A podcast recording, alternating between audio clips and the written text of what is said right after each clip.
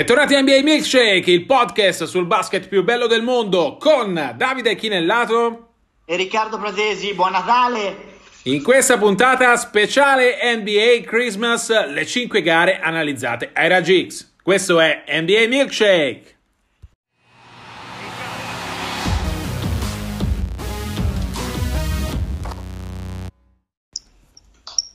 E allora, puntata speciale di Natale, perché Natale è un giorno speciale per l'NBA, lo è dal 1947 quando per la prima volta si è giocato il 25 dicembre, 5 partite quest'anno. Riccardo, cominciamo dalla prima, sarà una vera e propria maratona dalle 6 eh, di sera italiane alle 7.10, 7 e un quarto eh, della mattina di Santo Stefano ed è subito un piatto, un antipasto se vogliamo, molto molto interessante perché Boston gioca a Toronto. Boston viaggia con 20 vinte e 7 perse, Toronto 21 vinte e 9 perse con la sconfitta supplementare di Indiana eh, nell'ultima eh, notte che ha interrotto una serie di 5 vittorie consecutive.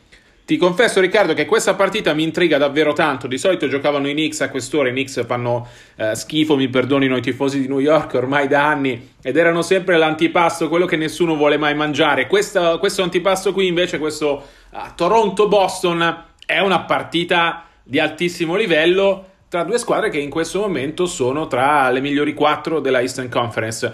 Personalmente i miei riflettori li punto su uh, Jason Tatum da una parte, un giocatore che eh, sta venendo fuori lentamente, più lentamente di quanto pensassi, e su Kyle Lowry dall'altra anche per mancanza di alternative, nel senso che Toronto i pezzi buoni li ha tutti in infermeria.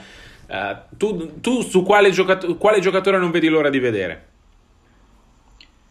Ma io non vedo l'ora di vedere Kemba Walker perché comunque secondo me sarà una partita speciale per lui.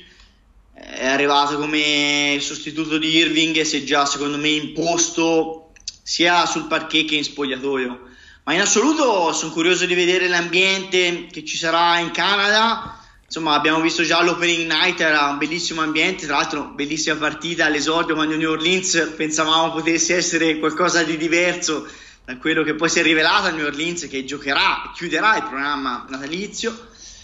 E quindi immagino che comunque a Toronto aspettino questa partita di Natale. Insomma, Toronto non era esattamente un abitué delle partite di Natale storicamente in gloria, e quindi saranno, ci sarà sicuramente un bel ambiente. Purtroppo mancheranno dei protagonisti. Insomma, l'assenza di Gasol secondo me è, è molto importante perché comunque contro Boston che ha un buco in centro l'assenza dello spagnolo secondo me è a maggior ragione significativa. Eh, Siakam è fuori eh, a tempo indeterminato, hanno, hanno, giocato le ultime partite anche senza Powell, Van Vliet è appena rientrato, stanotte ha fatto meglio rispetto al recente passato.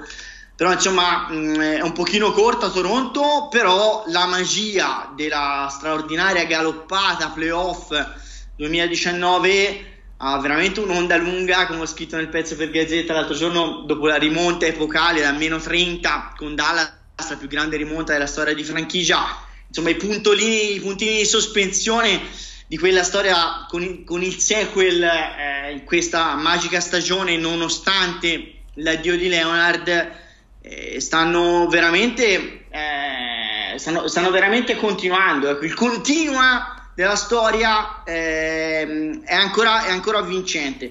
Io vedo, non so, poi andremo su magari sui pronostici. Io ti dico, vedo Boston comunque favorita per un discorso proprio di assenze di Toronto. Uh, credo che Boston in questo momento abbia un qualcosina in più. Naturalmente il fattore campo può fare la differenza. Giocatore secco, perché sbilanciamoci, visto che insomma a Natale siamo tutti più buoni, ma poi i nostri lettori vogliono, i nostri ascoltatori in questo caso vogliono sapere, vogliono che ci sbilanciamo, che ci mettiamo alla faccia. Credo che Jason Tatum, che non è un mio pupillo, ma possa essere il giocatore della partita, proprio perché è un realizzatore puro in questo momento. Eh, secondo me Toronto, se ci fosse stato Siakam, secondo me sarebbe stata una lunga notte per, per Tatum, con la probabile assenza di eh, Siakam, eh, secondo me eh, Tatum potrà veramente eh, vivere un Natale molto felice, magari fare una buffata di punti, ecco. Punto anch'io su Boston perché Toronto deve temo pagare il prezzo degli infortuni, sono assenze pesantissime, Siakam, Gasol come hai ricordato tu. Tra l'altro a proposito di Gasol, mi piace citare Enes Kanter che ha avuto dal governo canadese il permesso di andare a Toronto per giocare questa partita, eh, nonostante su di lui penda il mandato d'arresto internazionale voluto dal eh, presidente della Turchia Recep Erdogan. Sapete che Kanter è considerato un traditore, una sorta di terrorista, cioè un mandato di cattura internazionale che pende appunto sulla sua testa che gli aveva impedito nella passata stagione di andare in Canada e di andare a Londra quando giocava con i Knicks. Uh, tornando alla partita, le dicevo, dico Boston perché innanzitutto è in un momento migliore eh, più, sta diventando più quadrata, la leadership di Walker eh, sta sicuramente facendo effetto anche su Tatum e Brown che lentamente stanno diventando quei due pilastri di franchigia che i Celtics si aspettavano. Toronto temo pagherà dazio agli infortuni, se devo puntare su un giocatore singolo anch'io mi aspetto una gran partita appunto da Jason Tatum, uh, sta rivelandosi realizzatore importantissimo. Dall'altra parte la differenza non può che farla Kyle Lowry, l'ha fatta nella rimontona contro Dallas, ha provato a farla anche contro Indiana, è l'uomo a cui Toronto deve aggrapparsi uh, anche perché non ha nessun altro, per cui come te dico vittoria di Boston e come te dico MVP Jason Tatum. E allora passiamo alla seconda partita, è un altro big match della Eastern Conference, di fronte a Philadelphia, i 76ers e i Milwaukee Bucks che stanno dominando questo avvio di stagione, anche oltre le attese che partita ti aspetti? Eh, potrebbe essere la finale di conference a est eh, in primavera. Mm, come, mm, cosa, cosa, ti aspetti soprattutto cosa ti aspetti da Philadelphia? Perché comunque da Milwaukee in questo momento sappiamo cosa aspettarci. Eh, insomma, vince con 13 punti di, di scarto mediamente ogni partita, eh, ha il miglior record NBA però Philadelphia va un pochino a scatti, luce e ombre, che partita prefiguri ehm, nella città dell'amore fraterno. Mi aspetto Philadelphia in versione playoff, in versione squadra che vuole fare qualcosa di speciale e, e una versione che non sempre in questa stagione i Sixers sono riusciti a tenere. Fatto, sono troppo discontinui fino a questo momento troppi passi falsi quando dovevano fare il passo avanti, ma credo che l'idea di ospitare Milwaukee, la miglior squadra NBA in questo momento, che ha il miglior giocatore eh, come Giannis Antetokounmpo, possa permettere ai Sixers di mettere da parte eh, i loro blackout e di giocare una partita con la stessa intensità con cui giocherebbero una finale di conference o comunque una sfida playoff contro i Bucks. Mi aspetto che Simmons sia qualcosa di paragonabile a quello che ho visto nell'ultima notte, nell'ultima vittoria di Philadelphia in tripla doppia con 17 assist mi aspe- facile contro Detroit, eh, specie di questi tempi. Decisamente eh, più facile con Detroit. Rossa, cioè, tutti bravi. Decisamente più facile con Detroit. Mi aspetto Joel Embiid in versione provocatore sotto canestro contro Yannis più che contro Brook Lopez. Però dall'altra parte secondo me c'è la miglior squadra NBA, inarrestabile in questo momento. Eh, la vittoria con i Lakers è la ciliegina sulla torta che li consacra secondo me come pretendenti al titolo non solo come miglior squadra della Eastern Conference, ma come miglior squadra NBA to cure. È chiaro che la stagione dei Bucks si misura ai playoff, è chiaro che uh, tutto ciò che non è almeno finale di conference, ma anche probabilmente apparizione alle finals verrà considerato uh, un fallimento o comunque una delusione, però Milwaukee in questo momento è più forte di tutti, è più profonda di tutti, non ha, non ha Eric Bledsoe eppure praticamente non se ne è accorto nessuno, tra l'altro sta giocando molto forse, bene. Forse bene, fammi essere cattivo. Sta giocando molto bene Dante Di Vincenzo, uh, futuro italiano, sarà una delle novità del, del 2020 e, e Milwaukee per me comunque è favorita, ma mai come in questa partita eh, penso che Philadelphia possa mostrarci il suo volto playoff, che è quello che sta cercando da tutto l'anno di mantenere. Poi credo comunque che la, la miglior... Uh, com- la completezza di Milwaukee faccia la differenza perché Milwaukee è una panchina molto seria, molto forte, molto equilibrata, molto collaudata. La panchina resta l'anello debole di Philadelphia. Tu come la vedi, Riccardo? Allora, ho l'upset, vince Philly, eh, penso che in partita secca possa tirar fuori, come dici tu, la grande serata eh, e mi affido soprattutto a Joel Embiid. E credo che sotto insomma, Lopez lo possa vedere col binocolo. E, e, e mi, mi, immagino secondo me un duello straordinario a volte anche diretto. Antetokounmpo e Bid star power contro star power. I due secondo me giocatori più forti della Easter Conference uno contro l'altro sono giocatori diversi ma sono giocatori che hanno un potenziale inarrivabile a est secondo me per tutti gli altri contendenti.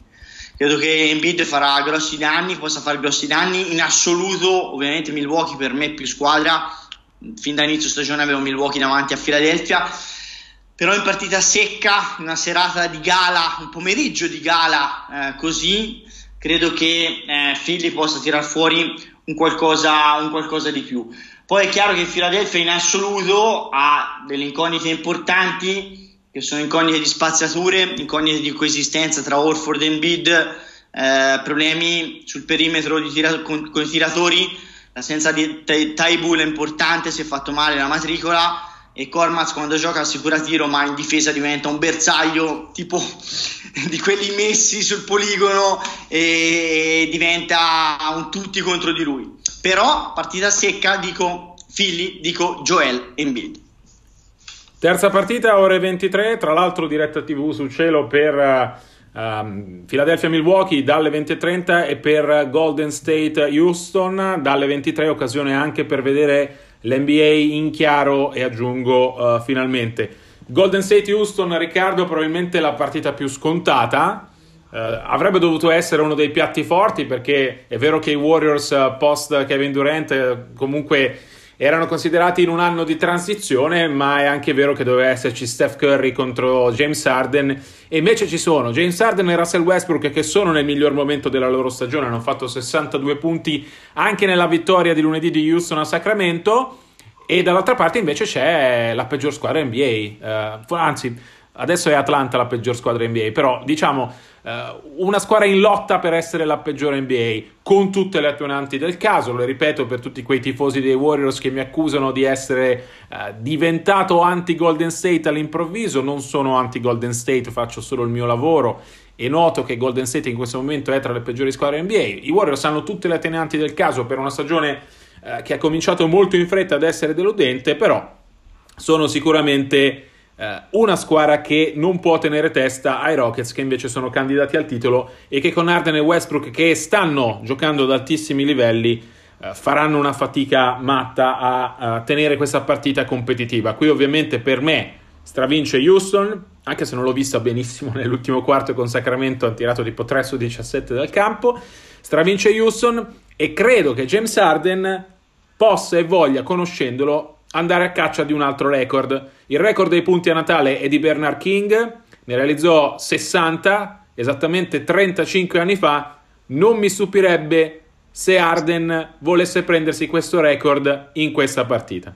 Ah, quindi tu azzardi il, il primatone eh, per, sì. per, Natale di, del Barba. Cioè, quindi barba, palla al Barba e, e, e semaforo verde. Chissà, allora per me questa qui è la partita dei rimpianti in assoluto perché ovviamente è stata messa in calendario da, dall'NBA perché immaginava che Steph Curry fosse della partita e, e naturalmente che i Dubs arrivassero a, a, questa partita con un record ben diverso. Eh, personalmente una partita dei rimpianti nel senso che ho visto un paio di partite dei, di Natale dei Warriors, li ho coperti dal vivo vivendo in California e quindi ovviamente mi manca, mi manca un po' essere lì personalmente, anche se adesso è cambiata la faccia della baia e quindi si giocherà, ricordiamolo, a San Francisco, sarà la prima partita di Natale a San Francisco eh, de- della storia eh, recente eh, dei Golden State Warriors, da quando hanno cambiato di nuovo eh, città e location. E ti dico, mh, mm, sono sempre atmosfere particolari, se guardi il prezzo dei biglietti è la seconda partita più cara, dopo naturalmente Los Angeles dove i biglietti vanno già quasi a 300, a 300 dollari, quello più basso, però è un'atmosfera sempre particolare perché la baia comunque molto sofisticata, dai nuovi ricchi della, dell'high tech, poi lì racconto insomma in 30 su 30 ed è nel mio libro è, è, un'atmosfera particolare. Io sono convinto che Golden State renderà la partita di Natale una partita competitiva sono convinto perché, come hai visto e dicevi tu, sono tornati comunque più competitivi perché adesso Russell e Green sono comunque a pieno regime. uh, Coley Stein uh, sta tornando a giocare a livelli decenti, hanno Barks che sta facendo uh, bene, quindi hanno quattro giocatori comunque proponibili da mettere in quintetto, oltre a quella serie di carneadi che si erano succeduti e susseguiti a inizio stagione, l'Uni dalla panchina anche se viene centellinato, ovviamente ho Houston favorita, non mi stupirei se tu avessi ragione e se il Barba mettesse su uno show del resto si considera chef, no? quindi quando, quando, cucina gli avversari, quindi magari per Natale eh, facesse una, mm, un pranzo con una buffata di punti personali. Eh, però ecco, credo ci sarà un minimo di partita e, e renderà insomma anche questa, questa partita qua non solo un cuscinetto, ma uno delle tante pietanze del Natale NBA. Siamo arrivati a 3 su 5, torniamo subito con il piatto forte del menù di Natale, Lakers Clippers.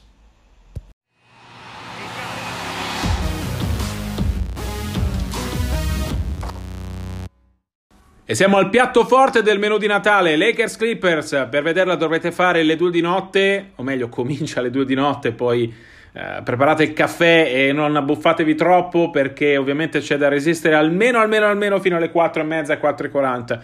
Allora Riccardo, la partita che tutti vogliono vedere è la partita tra le due squadre favorite eh, di inizio stagione, tant'è che l'NBA l'ha offerto ovviamente nell'opening night, piatto fortissimo, hanno stravinto i Clippers, da allora sono cambiate tante cose, perché i Lakers sono la squadra migliore, lo dice il record fino a questo punto, 24 vinte e 6 perse, i Clippers restano, a giudizio di entrambi, la squadra favorita per il titolo, però viaggiano con 22 vinte e 10 perse e in trasferta soprattutto uh, hanno uh, un record al 50%, cioè 8 vinte e 8 perse. Tecnicamente questa è una partita in trasferta.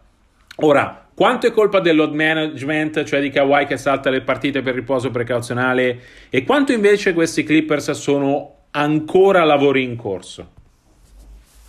Vedo un po' tutte e due, ma credo che sia normale e, e non cambia insomma, la big picture, la, la valutazione di prospettiva.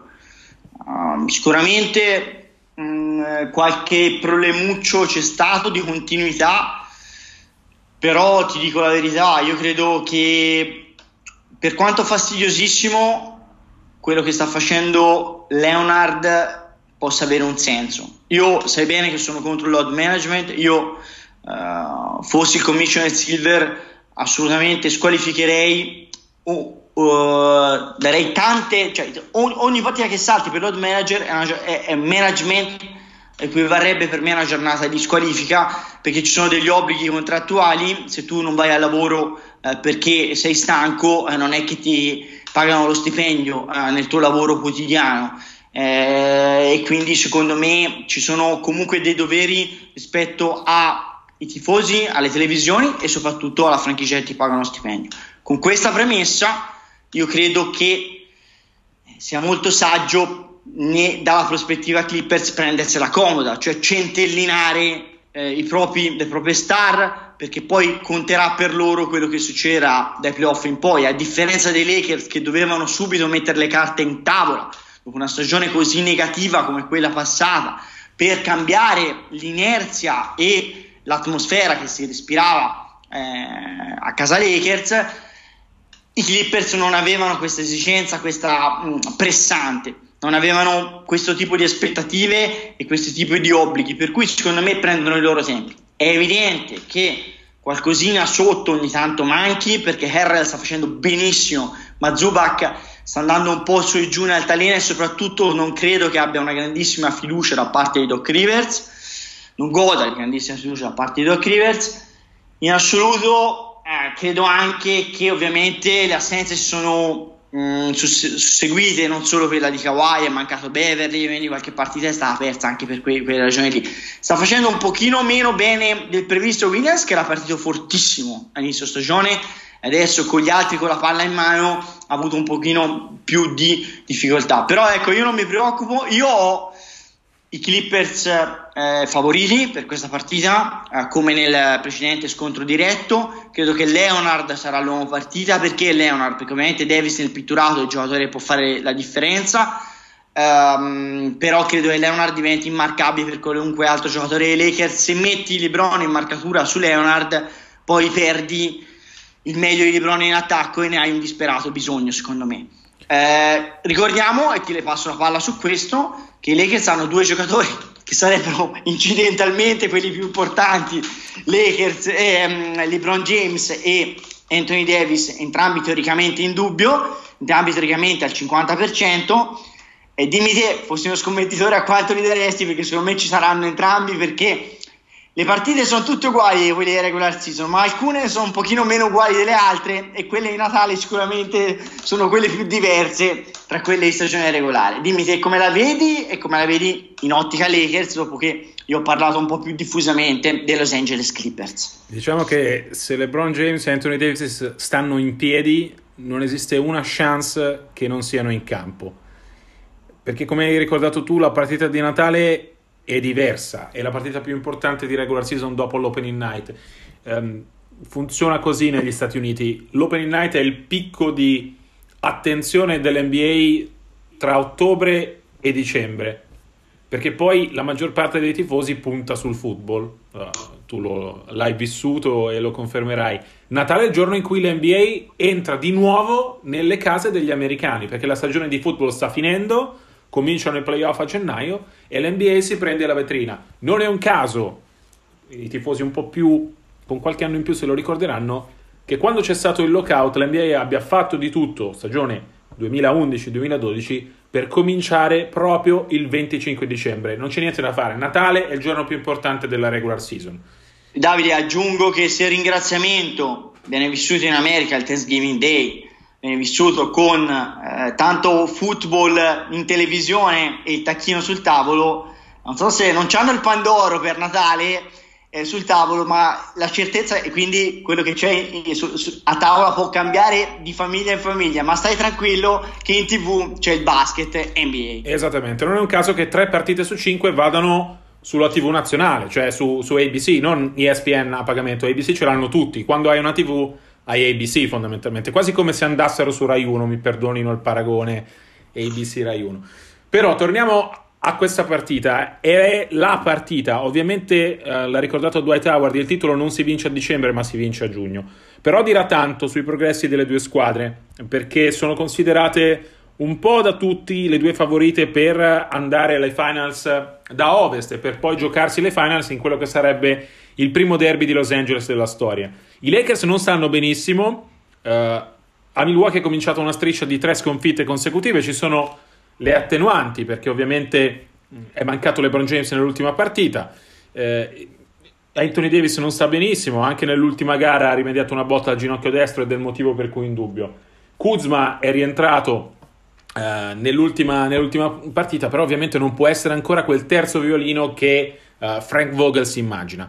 E allora, se i Clippers devono misurare eh, quanto valgono al cospetto dei Lakers, quanto le loro mancanze sotto canestro possono essere un problema in chiave playoff, eh, i Lakers devono misurarsi contro un avversario fortissimo. Hanno fallito la settimana scorsa contro Milwaukee, che ha dominato la partita, non possono, a mio parere, permettersi di fallire questa partita. Perché è vero che ovviamente per Clippers e Lakers eh, contano i playoff e il successo della stagione si misura con quanta strada fai ai playoff, non se batti i Clippers il giorno di Natale. Però ecco, per il momento in cui sono i Lakers, perdere questa partita sarebbe problematico, soprattutto eh, se eh, Kawhi e Paul George dovessero dimostrarsi migliori di eh, LeBron e Davis. A mio parere, la coppia più forte resta LeBron e Davis.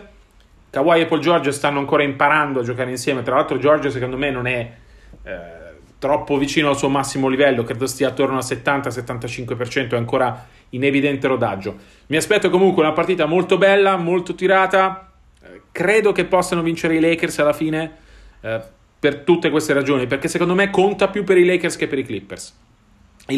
Anche, anche se rimane, ricordiamolo appunto per l'ennesima volta, non è una volata, non è uno sprint, ma l'NBA è una maratona eh, secondo me mm, bisogna sempre pensare nel lungo periodo, avere pazienza, anche questo filotto di allarme, di, di sconfitte dei Lakers non deve, secondo me, guardando sui social, no? sbirciando su Twitter, su Facebook, su Instagram, c'è già un minimo di allarme da parte dei tifosi giallo-viola, calma, prudenza, come non c'era da esaltarsi prima, sape- se- intanto sapevamo benissimo che in caso di assenza di Davis o di LeBron, il resto dei Lakers era una squadra modesta che eh, in assenza di una delle due stelle o ovviamente di ambedue le stelle eh, avrebbe perso delle partite inevitabilmente. Kuzma ne hai accennato, è rientrato, ma è un giocatore che se non entra in tiro eh, in attacco diventa una grossa, una grossa, mm, un grosso problema difensivo perché comunque fa veramente tanta tanta fatica.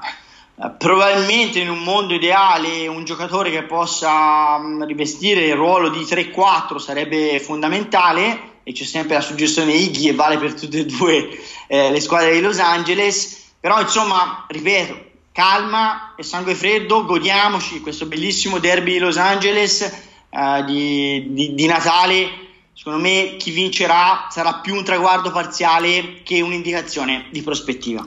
Allora, Dulcis in fondo, più o meno, bisogna fare le 4 e mezza del mattino, forse anche le 7 per vedere Denver-New Orleans.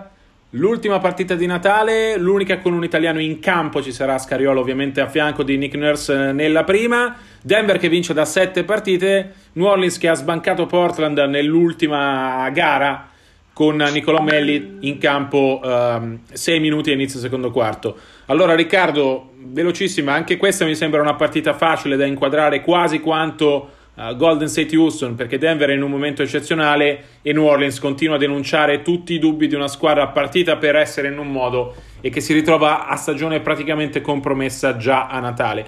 Il mio uomo partita è Nikola Jokic, tornato ai livelli MVP o quantomeno All-Star nelle ultime gare mi Te l'aveva detto Davide, ho letto una tua intervista su Gazzetta, ti aveva detto sono partito un po' a rilento, però adesso...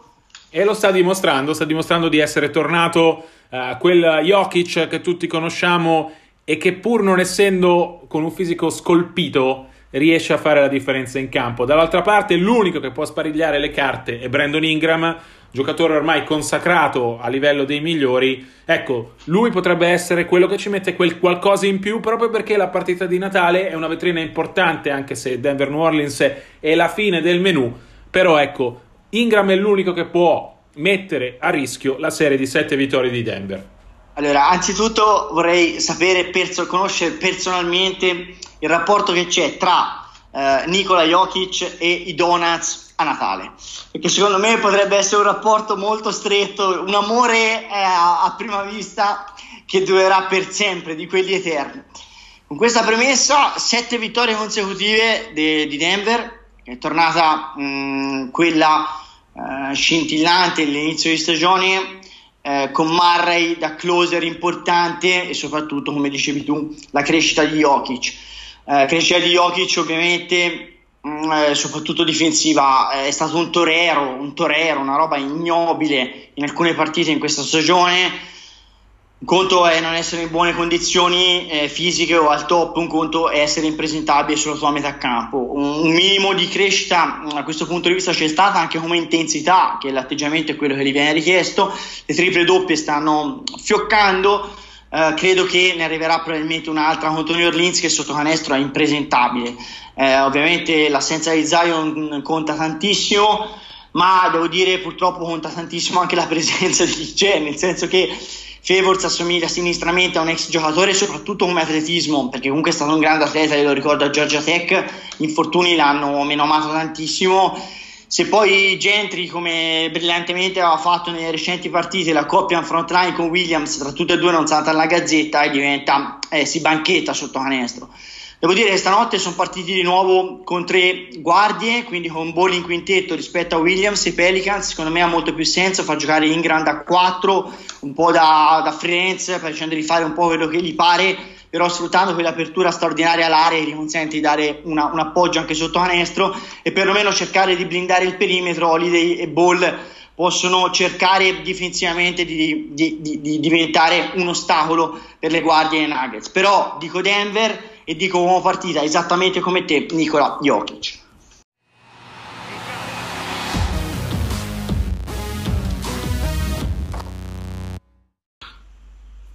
Chiude qui la puntata numero 11 della seconda stagione di NBA Milkshake. Noi vi ricordiamo che per tutte le notizie 24-7, giorno e notte, Potrete trovarci ai nostri profili social, in particolare su Twitter, at di Chinellato, at rprat75, che le musiche sono come sempre di Coclea e noi vi diamo appuntamento a martedì prossimo, si passa dalla puntata di Natale alla puntata di Capodanno, a presto e buon divertimento con l'NBA.